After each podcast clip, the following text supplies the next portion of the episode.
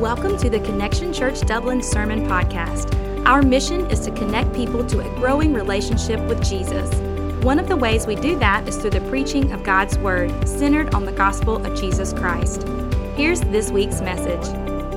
Awesome, awesome. You guys probably don't know me. Uh, my name is Billy.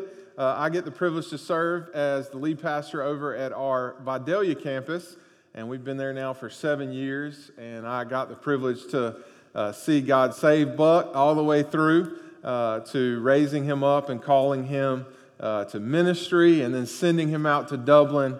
And man, what an incredible honor that has been for me to watch God use him and the leadership team over here. Uh, I love your church. Um, I talk to Buck about it. I pray for it. My wife and I, our family, uh, we're so thankful for the work that God is doing, uh, not only through your leadership team, but through you guys. Man, what an incredible uh, impact. It seems like every time I talk to Buck, you are baptizing somebody else. And uh, baptism equals life change where I come from. And so, what an incredible privilege uh, to get to see what God is doing uh, here, and it's awesome to, to get to see that. If you have your Bible, I want you to open up to the book of Jonah. Uh, the book of Jonah. Uh, I hear that you guys are walking through a series where you're going from Genesis uh, to Revelation, and you're talking about how Christ is the center of every story. We're doing the same thing in Vidalia.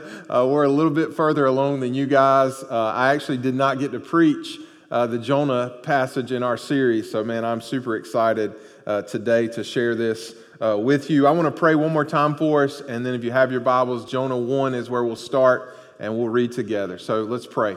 Uh, Father, we love you. Uh, God, we believe that your word is powerful. And God, we believe it's living and active.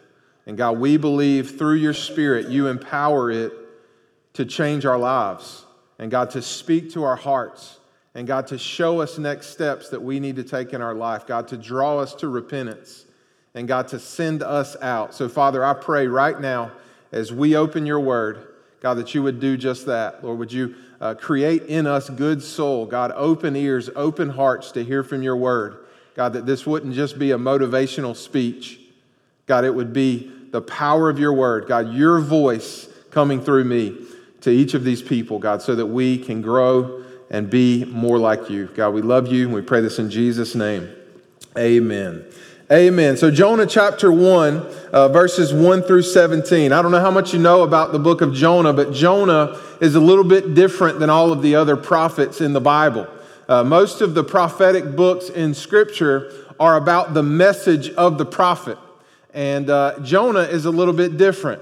Uh, Jonah is the story of a disobedient prophet that is kind of trying to do his own thing, and God is, is showing and, and showing him incredible compassion and grace to draw him back. Many of you probably uh, know the book of Jonah through the, through the, the big fish, right? But Jonah is, is not just a book about a big fish. Uh, the big fish is actually a minor detail in the overall theme of Jonah, which is we have a big, compassionate God that recklessly and relentlessly pursues us with his grace, even when we're running from him, and that he uses broken people like you and I to take his message to reach people that have never been reached before. And so, as we read, I want you to remember that from the beginning, and we'll dive in a little bit deeper to that. So, verse 1, it says, The word of the Lord came to Jonah, the son of Amittai Go to the great city of Nineveh and preach against it, because its wickedness has come up before me. So, the first thing you should notice is that God gave Jonah very clear instructions, as clear as day.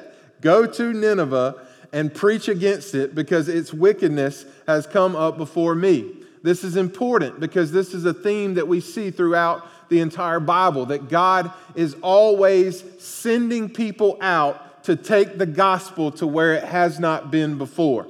Nineveh, as many of you probably know, is not Israel. Uh, Nineveh is a pagan nation. This is a nation that is not a very good nation. If you read about uh, Nineveh, what you'll figure out is they are very violent. They are very, uh, they're not good people. They kill people and then they humiliate them and then they put them up to do all kinds of things. And so Jonah would have known that very clearly. And God gives him an incredible mission to go and take the gospel to them because God loves them, even in the midst of their sin and they're evil. God loves them and wants to give his grace to them. Verse 3, how does Jonah respond? But Jonah, say it with me, ran away. Jonah ran away from the Lord and he headed toward Tarshish. I won't make y'all say that. It's kind of like shh, kebab. Tarshish is a hard word uh, to say in the Bible. It's one of them words you don't want to preach.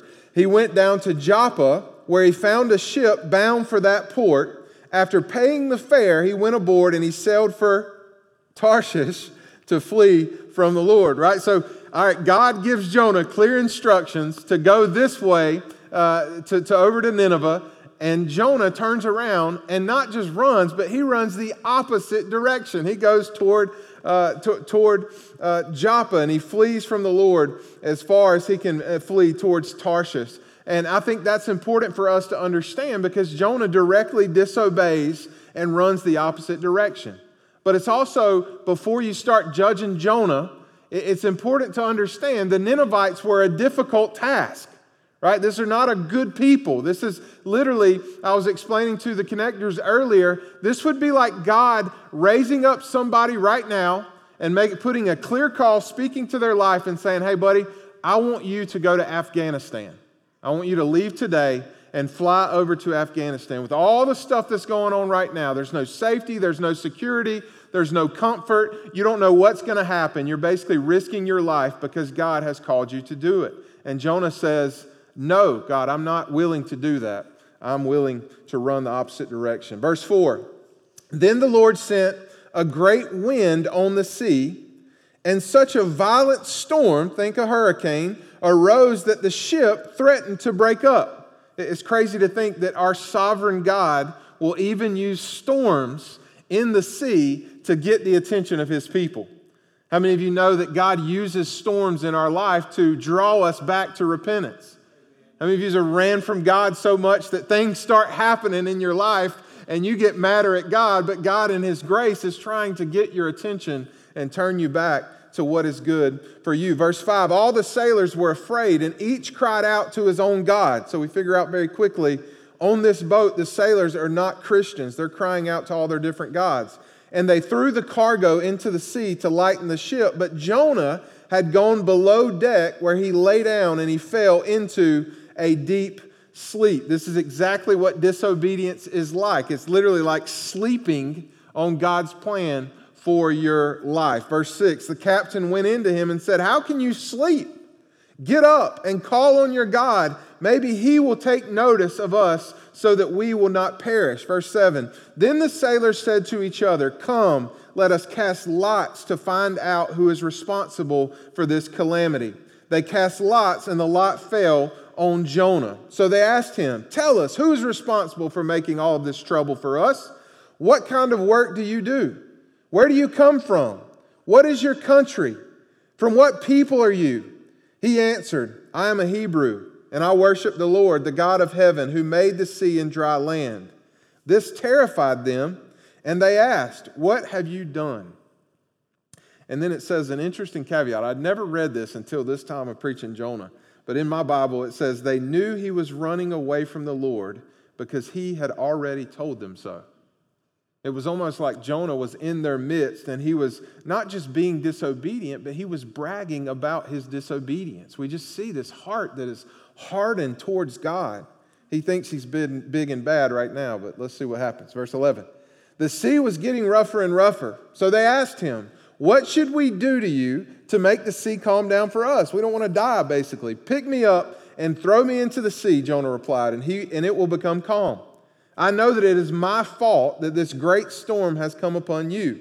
Instead, the men did their best to row back to the land, but they could not, for the sea grew even wilder than before.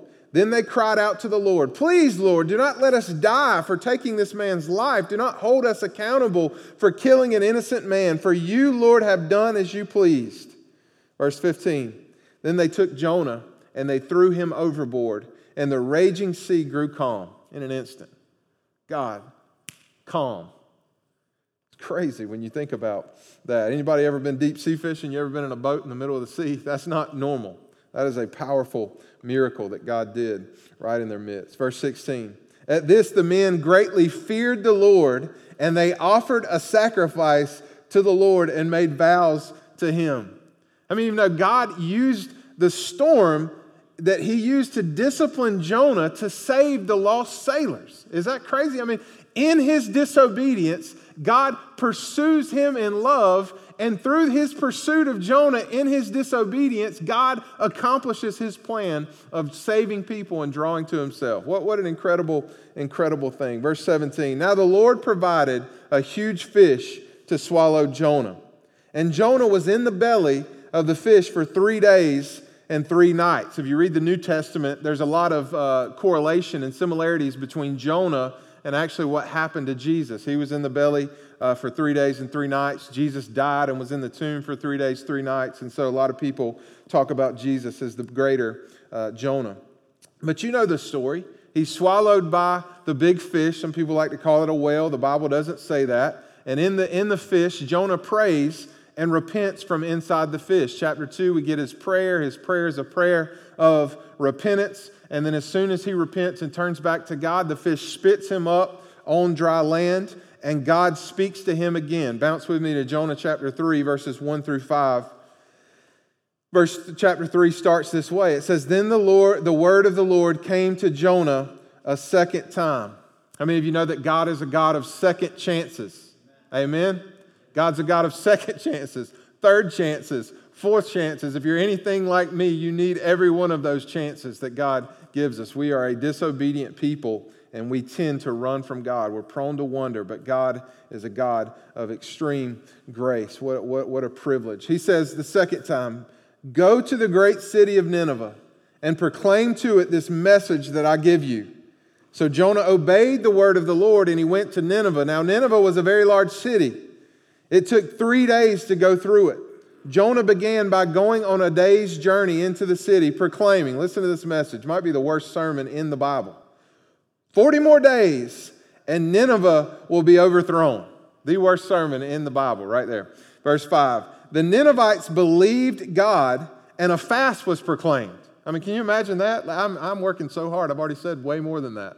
He said one sentence, and because God empowered a fast was proclaimed and revival broke out. It says the Ninevites believed God. A fast was proclaimed, and all of them, from the greatest of the least, put on sackcloth and began to repent. God uses Jonah despite Jonah.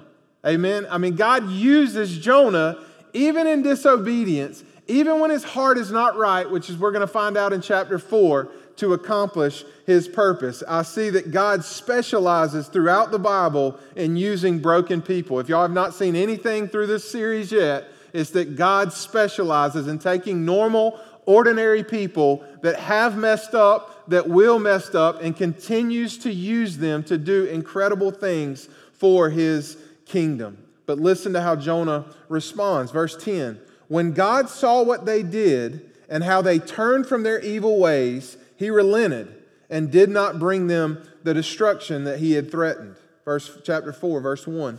But to Jonah, this seemed very wrong. And he became angry. He prayed to the Lord, Isn't this what I said, Lord, when I was still at home?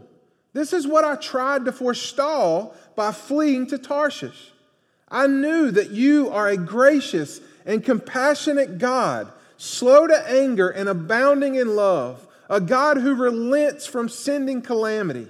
Now, Lord, take away my life, for it is better for me to die than to live. I don't know how many of you guys have ever been in the midst of a revival or just seeing God save people around you and baptism and just the celebration that you see when people turn to the Lord. But very rarely do you see somebody walk away from a baptism service and they're saying, Lord, I want to die. Jonah is in a terrible state. He still doesn't understand. He has the message of God, but he doesn't have the heart of God. And what you're going to see, and really the purpose of the book of Jonah, is that God wants Jonah to have the heart of God. And I believe he wants us to have the same thing. It's one thing to know the gospel message, it's another thing to live your life convicted with the heart of God to go to people that do not have the gospel and that are lost. God, Jonah was good at, at giving uh, people grace. You know, God, uh, he was good with God even giving the Ninevites grace. But, but the problem was is that he was mad that he, that he gave the Ninevites grace, right? He was, he was okay with God being compassionate on him and the rebellious Israelites, which he made up. But when God stepped out and began to take it to people that weren't like Jonah, they didn't look like him, they didn't believe like him, they were his enemies, he was not okay with that. He was against that. He disagreed with God. So God begins to speak to him at the end of the book. And if you've read it, you know it kind of ends on a weird note. It's, it's, it's Jonah in the desert uh, with a plant. And basically, he goes to the far side of the desert again. He's kind of on suicide watch, so to speak. He's, he's, he's, he's down. He's just ready to die, is what the Bible says. And this plant springs up in the middle of the desert and provides shade for about 24 hours. But then the plant begins to wither away. And again, he gets mad at God. And then God has this conversation with him. He says, But God said to Jonah, Is it right for you to be angry about this plant? It is, Jonah said. And I'm so angry, I wish I were dead. But the Lord said, You have been concerned about this plant, though you did not tend it or make it grow. It sprang up overnight and it died overnight. And should I not have concern for the great city of Nineveh, in which there are more than 120,000 people who cannot tell their right hand from their left, and also many animals? You see, Jonah was more concerned with a plant that was providing selfish shade to him than he was with other people that were lost and dying and going to hell. And God was not okay with that. God wanted to do a work in Jonah. He tells Jonah, It's not your job to decide who's worthy of my grace and who isn't. It's your job to be obedient and to love people and to do what I ask you to do. And the book literally ends with a question. And so you should think, man, that's, that's kind of weird. No other book in the Bible ends with a question. Well, there's one other book that ends with a question. It's Nahum, which is uh, about the same people 100 years later but we see it ends with this question for a reason. It, it wants us to ask the same question that God is asking Jonah Do we care about lost people? Do we care about lost people that we would consider our enemies? Do we care about lost people that look different than us, that are outside of our bubble of Dublin, Georgia? Do we care that people are dying and going to hell and they have no access to the gospel? They have nobody to go to them and share the story and the good news of Jesus that we're celebrating. How can we sing and love and, and, and know God and know His message and the freedom and, and the empty grave that He's provided for us and not share this message with all of the world, is what God is trying to speak to Jonah. Do the people around the world, all nations, matter to us? Do we care about people, lost people, more than our comfort and more than our possessions? So, as you can tell, I mean, that's pretty much the whole book of Jonah uh, in a little bit. There's really nothing I can add to that. I'm going to give you a few thoughts on it and maybe how it could challenge us. It's an incredible book. I challenge you to read it, study it, ask God to speak to your heart. I know He's done the same thing uh, for me. I would love to point out to you three things that I felt like God pressed into my heart uh, while I was reading and studying this over the past few weeks. The first um, is this I want to I want to look into the disobedience of Jonah. Jonah was disobedient, but there were some reasons he was disobedient. I want to talk about those because I think we can learn maybe some of the reasons that we are prone to wonder and some of the lies that we buy into when it comes to being disobedient. Secondly, I want to point out the faithfulness of God. And I want to show you that despite Jonah's disobedience, God pursued Jonah recklessly. He never gave up on him. He continued to go to him and continued to prove himself faithful even when Jonah didn't. And then, thirdly, I want to talk to you about the salvation of the Ninevites. So, those are my three points. That's where I'm going. You guys know it. Let's do it. So, one, the disobedience of Jonah. Again, God gave Jonah very clear instruction go to the city of Nineveh and proclaim this message because their wickedness is about to come up before them and I'm going to judge them. But Jonah clearly does the opposite, right? He, it says that he runs and flees. He doesn't just walk away from God, he runs and flees, gets on a boat, and goes the opposite direction for a hundred miles. And he clearly disobeys. But again, it's easy for us to look at Jonah and think, what an idiot. Like, who would hear God and hear the word of God and run the opposite direction? Well, shame on you and me for thinking that.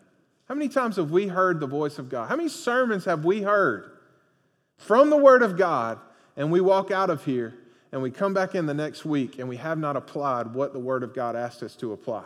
Listen, we are Jonah. If we're anybody in the story, we are Jonah. So we must put ourselves in a posture of learning from Jonah. We are a running people. We're prone to wonder, prone to leave the God we love. We allow the things of this world to consume our minds, to consume our heart, our time, our energy. We prioritize ourselves over other people, even lost people that if they die tomorrow, they go to hell. Lord, help us. We allow busyness to keep us from obeying God and from living out the Great Commission. We consume our time and our energy with things that have no eternal value while there's a lost world that's out there dying and going to hell. So let's learn from Jonah. Why did Jonah run from God? I want to give you a couple reasons, three, and then I want to ask uh, one from you. The first reason that he ran from God is because it was difficult right? What God was asking Jonah to do was quite the difficult task. I told you earlier, it would literally be like God coming and speaking, and me walking up to a person in here, or better yet, Jesus coming and walking up to a person in here and saying, I've, I have a message for you. And that message is I need you to pack up your stuff, and tomorrow I need you to fly to Afghanistan if you can get in. We may not be able to get you into the airport because of all the hostility. We're going to fly you into a neighboring country and we're going to bring you in through the border because I've called you to go take the gospel to the people of Afghanistan. Now, let me give you some, some, some tips. The people of Afghanistan do not like Christians, they're persecuting Christians. But the church is flourishing over there right now, so I, that would at least give me some hope going in. But the church was not flourishing in Nineveh, right? Nineveh, no gospel, no church, killing people, Christians, whoever it was, and, and burning them at the stake.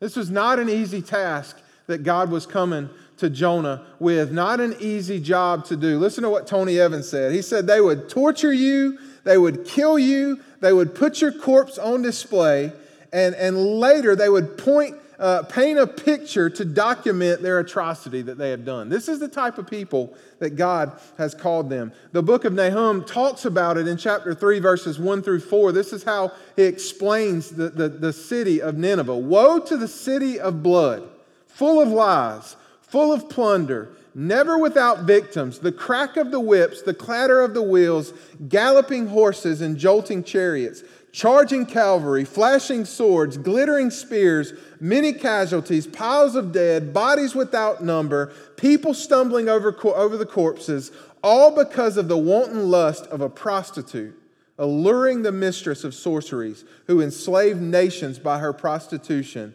and peoples by her witchcraft. Anybody want to volunteer to go to Nineveh and share the gospel? Man, this was hard. And how many of you know and have followed Jesus long enough that he's going to ask us to do some hard things?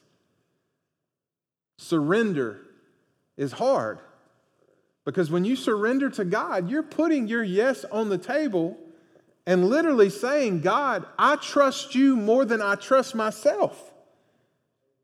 God, I want you and I want to follow you no matter what.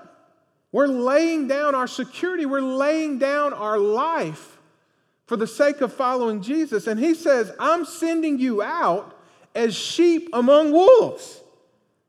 And listen, so many times we lose this in the gospel message. The gospel message is incredible. It's worth it. I promise. Listen, in, literally, Jesus said, if in order to find life, we must lose our life. So the risk is worth the reward 100%. But don't hear me right. There is risk. And there is cost when it comes to following Jesus. Many times in, in our country, we forget that. And because we forget that, we feel like God would not ask us to do hard things. And if He asks us to do hard things, it must not be God. But what we need to understand is we are at war. Literally, for the Great Commission to continue to be lived out through God's church, there is an enemy. And the last thing he wants is the lost people in Dublin, Georgia, to come into a saving relationship with Jesus Christ. The last thing he wants are for the people of our country, the people of our world to come to know Jesus Christ. Listen, he's already defeated. So he's just throwing haymakers as he's going down on his back, but he's throwing the haymakers and he's directing the attention of the haymakers on the people that are embracing the Great Commission. Listen, following Jesus will not be easy, but it will be worth it, and the risk is worth the reward. Secondly, we see that Jonah ran uh, because he didn't want to go. Literally, there was no desire in him. He didn't feel like doing what God had asked him to do. He literally disagreed with God. He did not believe that literally the Ninevites deserved to escape God's judgment. He was putting himself in the shoes of God and judging the Ninevites with his heart instead of the heart of God. How many of us know that we as sinners deserve the judgment of God? And Jonah's the same boat. We deserve the judgment of God. So that's why at the end, God literally speaks to him and said, Who are you to decide who gets mercy and doesn't get mercy? You follow me. You follow me. Your yes is on the table. Jonah felt like the Ninevites deserved judgment. They were murderers, enemies, rapists, terrorists, all of these things. They didn't deserve the compassion of God. You see, Jonah didn't have necessarily uh, theology issues. He knew the gospel. He knew that salvation came from God alone. He knew that repentance was the pathway to salvation. What Jonah had was a heart issue. Jonah did not have the heart of God. He had the message of God, but he didn't have the heart of God. And some of us, listen, there's more to it than just going and, and literally just sharing the gospel with a person. We got to love people. Because love creates perseverance. I mean, of you have a friend that's just far from God and you love them? And your heart breaks for them. You pray for them all the time. And it doesn't matter if they tell you no a thousand times, that one time they say yes is going to be the greatest day of your life. How many of you guys know that was Buck in my life? I mean, you guys know there's been thousands, there's been hundreds of people in my life, literally, that I've prayed and that I love, that I just saw that they were giving their life to this American dream that literally was just wasting away. It was over promising and under delivering. And I just prayed and God shared and tried to show them Jesus over and over. How many times did I go into my room and get down on my knees beside my bed and just cry? God, why? God, they're chasing after things that if they don't end up in jail, they're going to end up dead. And they're going to miss the whole point, the whole joy, all the peace that you're offering, the fulfillment that you've offered. Jonah didn't feel this way about the Ninevites, and God was dealing with him in this. Jonah didn't need to be converted to Christ, he needed a missional conversion. That's what he needed. I mean, you get baptized when you get saved, and with that comes the heart of God. But many times, as we follow God and we start dealing with sinful people, and then we get mad at sinners for living like sinners. And so Satan turns us around and begins to get us mad at the people that God's called us to go to and reach. So we look back and we look at the people in our life that have wronged us, or they've done this, or they've done that, and instead of praying for them and seeing them through the lens that God saw us before Christ, we step back and judge them. Man, what an idiot. They don't deserve God. They're going to do that. I don't want to talk to them. I don't want to spend. I, I, I got, last time I gave them money, they, they took it and did something crazy. I'm not saying don't be smart, but I'm saying we have to per- relentlessly pursue people the same way God relentlessly pursued us. Jonah ran because he didn't want to go. The third reason Jonah ran is because he thought running was going to fix it. Well, it fix this, this guilt and this shame that was in his heart, this, this, this desire that he thought, if I could just run from God, everything will be okay. I'll just change the subject, I'll change the scenery, I'll outrun the grace of God. How many of you guys have been there? I've been there. God tells you to do something, it's like, ah, I don't really want to do that. That's not real convenient for me right now. I don't need to do that. So you just start trying to not think about God. You quit reading your Bible. You kind of, you know, don't go to church. Anywhere that reminds you of what God's asked you to do. Maybe it's breaking up with a boyfriend or girlfriend, or maybe it's uh, going to share the gospel with a person that you don't want to. Maybe it's giving money to somebody or giving to the church or doing something that's uncomfortable or maybe even going overseas and you just begin to say, I don't want to do that because I don't want to do it. I'm going to run. And maybe there'll be some, some satisfaction. But listen, running from God is more costly than following God. 100%. Like it'll cost you time, it'll cost you money, it'll cost you peace, it'll cost you uh, way more than what it would cost if you followed Jesus. Listen, there is nothing more miserable in the Christian life than running from God. T- take that from a pastor. Listen, when I know God's called me to do something and I don't feel like doing it or I, I can't make sense of what it's going to work out, you know, God never promised to give us the whole picture. You got that, right? God never promised to say, hey, Billy, I, need, I want you to do this and here's how it's going to play out. And eventually, this person's going to get saved, and I, he's going to plant a church, and man, God's going to do some incredible stuff. I never got that. What I got was, hey, you be faithful. You love me, you love him, and you continue to pray and share the gospel. That's it. Well, God, what, if he don't listen? Uh, what if he hates me? What if he never listens? He doesn't give us the full picture, but what he gives us is the step that he wants us to take. Psalm 139, 7 through 10. This is something David realized uh, very early on. Listen to what David uh, says in Psalm 139. He says, Where can I go from your spirit, God? Where can I flee from your presence? If I go up to the heavens, you're there. If I make my bed in the depths of the sea, you're there. If I rise on the wings of the dawn, if I settle on the far side of the sea, even there your hand will guide me and your right hand will hold me fast. David says, Listen, I've tried it. I've tried to run from God, but it doesn't work because you can't outrun him. He's omnipresent. Literally, you can run to the farthest side of the desert. You know where he found Moses? Far side of the desert. You can run to the other far side of the desert. You know where he found Jonah? The desert. You can, I mean, Jonah was even trying to, trying to kill himself out there, and God found him. Literally, you cannot run from God. This is why you hear the statement, you cannot outrun the grace of God. How many of you guys were found at the worst point of your life? Usually it's rock bottom where God swoops in and saves us. Because for many of us, it takes rock bottom to soften a stubborn heart. I know for me, listen, so many years I just did my thing, and it took God crashing my plans of what I thought was good for my life for me to just even stop and say, man, is there more to life than this? Like, did God create me for more than just sports? Because I was consumed, man. I was living my life. And when I got to that place, I didn't know who I was, I didn't know where I was going, I didn't know what to do with my life. It was in that moment that God swooped in and He said, Listen, I'll tell you, you were created for me.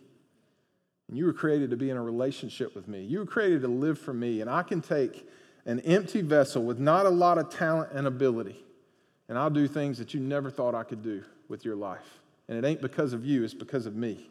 It ain't about you, it's about me. And that's what God specializes in doing. So let me ask you a question What is it that's hindering your obedience? Like, let's turn Jonah around and let's begin to ask ourselves some personal questions. Why don't you do what God tells you to do? What is it that, that, that you hear a message like you're hearing right now, and you walk out of this room and you hear something like you know you need to surrender to God? You know God's asked you to, to start that, that group with amongst this unreached people in Dublin. You know God's asked you to go share the gospel with this person in your life, but you walk out of here. What is it that causes you to directly disobey God? Is it comfort? Is it love for this world? Is it fear? Is it the approval of others or what they may think about you? Is it complacency? Is it busyness? Is it that you just love walking in sin more than you love the God that created you? What is it? Because listen, there are many things that have kept me from fully obeying God at times. But listen, ultimately, the Bible says there's one trump card. There's one thing that compels us to obedience unconditional. That means that when God tells us to do it, our yes is on the table. God, whatever, whenever, I'm ready to do it. The Bible says there's one trump card, there's one thing that leads us to live a life of unconditional obedience. You know what it is? Love for God. Love for God. He says, You love me so much that no matter what I ask you to do, you're willing to do it because you know me. Because the more you know God, the more you're going to love Him. When you realize this statement in Romans 8 28, that God works out all things for those who love Him and are called according to His purposes that point, your yes goes on the table. God, I realize everything you're doing in this life is worth it because you're working all things out for your glory, which is my, mo- that's the thing that I want to live for most, and for my good, which is something that I have no idea. I can try to live for my own good, but ultimately He's in sovereign, He's in control, so He controls what's best for me. He sees around the corner, He knows it. And the moment you begin to grow in that love for God, to say, God, I, I want to find life in you, I want to live for you unconditionally, it flows out of love for God. Read the book of 1 John, 1 John 5 3. In fact, this is love for God, to keep his commandments, and his commands are not burdensome. 1 John 2 3 through 6. We know that we have come to know him if we keep his commands. Listen, the more we know him, the more we love him, the more we love him, the more we want to follow him. If we do not obey God, then there are two real options going on in our life. Option one, we either choose to love something or someone else more than Him, or two, we don't know Him. We don't know Him because if we know Him, we love Him. If we love Him, we follow Him. This is why Satan's main attack on our life is to keep us from knowing God through His Word. Because if he can get us to doubt, God doesn't love you, He doesn't have your best in mind. He doesn't want to use you. Somebody like you, a lost sinner, broken person, why would God want to use somebody like you? It's exactly opposite to the Word of God. Because the more you read the Word of God, the more you see His heart for you, His heart for uh, His glory, His heart to use broken people like you and I. And it just creates this deep love where you want to depend on Him, you want to follow Him, you want to love Him, you want to be used by Him. The second thing we see in the story of Jonah is the faithfulness of God. The faithfulness of God. This is beautiful. This is probably the main part. Jonah is not a book about a big fish, it's a book about a big, faithful, compassionate God. Even in Jonah's disobedience, God pursued him relentlessly. I just want to read a couple verses. Chapter 1, verse 4. Then the Lord sent, who sent it? The Lord, a great wind on the sea. Verse chapter 1, verse 17. Now the Lord provided a huge fish to swallow Jonah. Who provided it? The Lord. Chapter 3, verse 1. Then the word of the Lord came to, came to Jonah a second time. Who gave the second chance? God did. 4, chapter 4, verse 9. But then God came to Jonah in the wilderness and said, Is it right for you to be angry about the plant? No matter what stage of life Jonah was in, no matter how far he ran, no matter how far he tried to go from God, what did God do? He pursued him. He spoke to him. He said, I'm still here. Hey, I'm here. I'm here. This is what I've asked you to do. I'm not giving up on you. This is the faithfulness of God. He pursued Jonah with a storm. He pursued him with a whale. He pursued him and after, offered him a second chance. He pursued Jonah even when he was sulking in the desert. This is our God, unrelenting grace. This is why we sing songs like His love never fails, it never gives up, it never runs out on me. This is our God. This is who He is. And the book of Jonah shows it. His grace literally chases us down. Even in our disobedience, He's faithful. And this is the message that some of us need to hear this morning. Listen, you're in this room and you think God has given up on you. And listen, you are exposed in here before God. I may not know what's going on in your life. Matter of fact, I don't know what's going on in most of your lives in this room, but God does. And the good news of the gospel is that God sees you, He knows you, and He hasn't given up on you. And He sent me, just a mailman, I'm just carrying the message on behalf of God to tell you that God loves you and that He hasn't given up on you and that He's got a purpose for your life. But you got to quit being so darn hard headed. And you got to see that He loves you and that He has a plan for your life. And running from God gets you nowhere but exactly where you don't want to be. And this morning, God's given us a great opportunity. Listen to Romans chapter 5, verse 8. God demonstrates His love for us in this while we were still sinners, Christ died for us. This is our God. Jonah in, in chapter 4, verse 2. He knows God. Listen to what he says. This is how he describes God. He is gracious. He is a compassionate God. He's slow to anger. He's abounding in love. He is a God who relents from sending calamity. This is God. Listen, this is our God. Don't you know that God loved the Ninevites so much? Why? Because he was willing to put Jonah in a fish for three days and three nights. That's, that's drastic, that's extreme.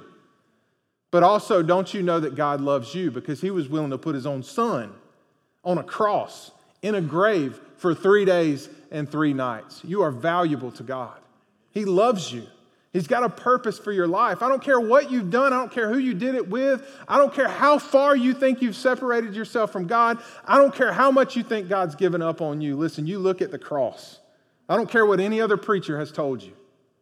I don't care what your religious mom and dad or your religious aunt and uncle or family has told you. I want you to look to the cross and I want you to see the truth of God's word. No matter how far you think you've gone, no matter what you think you've done that has disqualified you from the grace of God, in His Word, He loves you. And He wants to work in your life. But you can't do it on your own. It starts with surrender. It starts with you coming to the place where Jonah came inside the fish. And even hopefully after the book of Jonah, God brought him to that place of surrender again. And even for us Christians, listen, it seemed like Jonah repented in the fish. But then he goes and preaches the message. Maybe he was pumped up, maybe he had the right heart, or maybe he didn't. But after he saw how they responded, he went to the far side of the wilderness and started sulking again. So, guess what? The process happened over again. And hopefully, I don't know what he sent after this, probably not a fish because he was in the desert, maybe a camel, whatever. And it came to him. And he drew him again to repentance. So, Christian in the room, maybe you're, maybe you're a follower of Christ. But maybe you've just begun to kind of wander off. Today, God sent me here to tell you He loves you and He's faithful and He's not done with you. He's got a plan for your life, and it starts with coming to a place of surrender. Our God is faithful, He is faithful. The third thing I want to talk to you about is the salvation of the Ninevites. This is a big deal, this is a huge deal. The Ninevites, uh, Nineveh is a pagan nation, and you have to know a little bit about the Bible to understand the significance of that. If you read the Old Testament, which you guys have been going through, you see a lot of tension on this one group of people called the Israelites. And if you, if you read, at some point, a question is going to pop into your head like, does God care about anybody else? Because it seems like all of his attention is on the Israelites. But we see very clearly in the scriptures as well that God loves pagan nations. He doesn't just love the Israelites, he literally, Genesis 12, chapter 1 through, or chapter 12, verses 1 through 3. I read it right before I came out here. He says, Abraham, I'm going to raise you up and I'm going to bless you.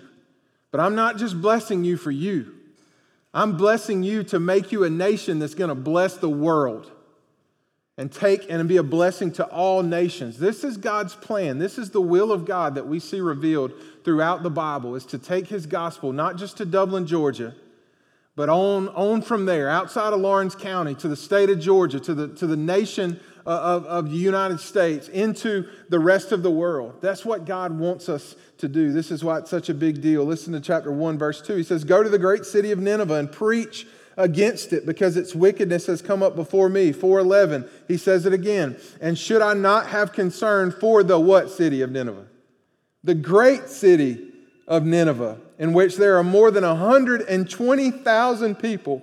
So when he sees the city of Nineveh, he doesn't just see a great city. He sees it as a great city that he wants to be living for God, but he sees it as 120,000 people who cannot tell their right hand from their left. He sees it as a, a group of people. Listen, and that's what we have to begin to understand. It, it's so easy to separate ourselves from people that don't know God so that we just see them as lost and we don't put a face with a name.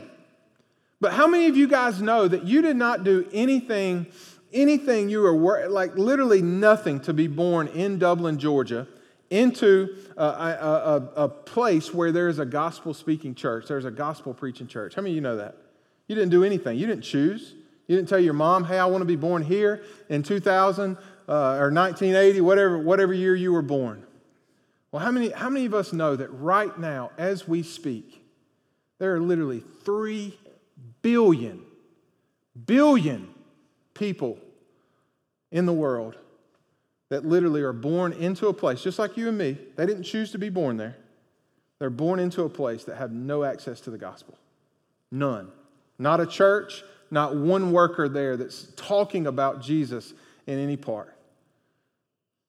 We call these people unreached, not just lost, but unreached because there's nobody there to share the gospel. If they wanted to hear the gospel, they have nobody to go to to tell them. Most of them do not even have a Bible in their language so that they can have God revealed to them.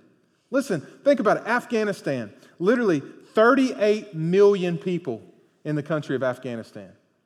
Most of them, no gospel, no place to go, nobody sharing the gospel with them. No Bible in their language. India, 1 billion. Listen, I'm, not, I'm saying numbers, but God doesn't see numbers, He sees faces. I want you to think about just for a minute North Korea, 25 million. Nepal, 29 million. Somalia, 15 million. Tunisia, 12 million. Turkey, 83 million. Afghanistan, who I prayed for this morning. If you don't have the Joshua Project app, I encourage you, the Unreached of the Day, download it. And what you can begin to see are these people all around the world, just like you and me, that have no access to the gospel. Every day, you can pray for them because we need people to go. We need people to pray. We need people to give. And listen, we're not going to be those people unless we put ourselves in the shoes of these people, unless we see them as a face and a name and a soul that's going to spend eternity somewhere. And listen, I'm not saying every person in this room is called to go, but you're called to be a part of it. Listen, I pray every day, just like I pray for our church in Vidalia, that God would use our churches to raise up people that are willing to say, I'm done with living for myself. God, my yes is on the table. Whatever you need me to do, I'm willing to do it. There's so many people if they died today, they're going to hell without ever hearing the name of Jesus, no access to the gospel, and something has to change. It's so, you know, when you, when you read the book of Jonah, it's so like you, you can even miss the point of the entire book because we are so uh, self centered in our thinking. You know, a lot of times we don't even think about the city of Nineveh, and then we don't even relate it to uh, the people around the world that have no access to the gospel. And so when we read the book of Jonah, we have to be reminded of the heart of God. And listen, I want to give you a definition of something. This is what uh, we've defined in Vidalia, and I've, I've talked to Buck. Buck defines it this way as well of, of what we mean when we say the word sending church. How many of you heard the term live sent in here? You know, we believe that when we come to follow God, that God calls us to go. Like it's almost like a like a tornado. When you come to follow God, God spins you around for a little bit, you get to know him, you get discipled, and then boom, you send back out to go into the world. And then in heaven, we all get back together and we rejoice and sing together like we're doing now. But every Christian is a missionary, right? So Jesus, when he came and told, what did he say? Follow me and I will make you a fisher of men. He, didn't say, hey, follow me, but Billy, you don't have to fish for men hey, I realize you got two kids, there's not much time, you know, you, you, just, you just focus on them. Yeah, fish for them. But no, he says, I'm going to call you and make you a fisher of men. And so if we're in this room and we're a follower of Jesus, God wants us to be living sent in an incredible way. And listen to this. Here's what the Bible would call a sending church. And I think I have this definition on the screen for you. Yeah, here it is. It says this a, a sending church is this a local community of Christ followers who have made a covenant together to be prayerful, deliberate, and proactive in developing, commissioning, and sending their own members both locally and globally, often in partnership with other churches or agencies, and continuing to encourage, support, and advocate for them while they're making disciples cross culturally. This is what a sending church is all about. Listen, it's so easy to get caught up at just coming to a service. We call that a consumer Christian. You just come in, you kind of eat your food, you sing your songs, you go back about your life, you compartmentalize the Christian life. But listen, this is not the Christian faith. Follow me, and I will make you a fisher of men. So let me ask you a question Are you living sent? That's what the book of Jonah is trying to get us to ask. Are we leveraging our life for the mission of God. I'm not going to ask you to raise your hand, but how many of you today would literally, if I asked you this question, how many of you guys right now are actively making a disciple? How many of you could raise your hand and say, Billy, that's me. I'm doing it. I'm doing it. I'm giving my life to it. I'm looking, I'm praying, I'm, I'm seeking the Lord, I'm sharing the gospel, I'm spending my time investing in people. Listen, we live in a world that is consumed with busyness. And if you're not careful, you'll live this entire life and you'll come to church. You may even read your Bible in the morning time. You may even label yourself a Christian and be a great person, but you miss God's purpose for your life. Make disciples of all nations. That's what God's called us to do. It literally, if there's anything to give your life to, give your life to making disciples of all nations. Bow your head. I want to pray for us. I want to ask you a few questions. You know, there's a few messages that we can get from the book of Jonah that I think God can really prick our hearts with. You know, to Jonah, the invitation that God gave him was an invitation of repentance. He was a guy that was walking in disobedience. And God gave him the invitation to turn from his sin and turn back to God and begin to live out the mission of God and go to Nineveh, which is a hard place to go. But the choice for him was not God or Nineveh.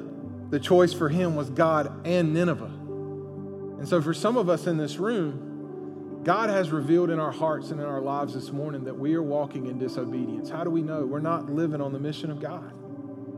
We're not going to lost people and we're not praying for them. We're not actively sharing the gospel with them. And this morning, I pray that God would draw your heart into repentance and begin to send you out. Listen, you can't do it on your own. You need help. You need the Holy Spirit of God to continue to help and work in your life. But to the Ninevites, the book of Jonah was an invitation to salvation. And so maybe there's some people in this room right now, and you, you don't have a relationship with God. Listen, I'm not asking if you go to church. I'm not asking if you've ever read the Bible. I'm asking, have you put your yes on the table?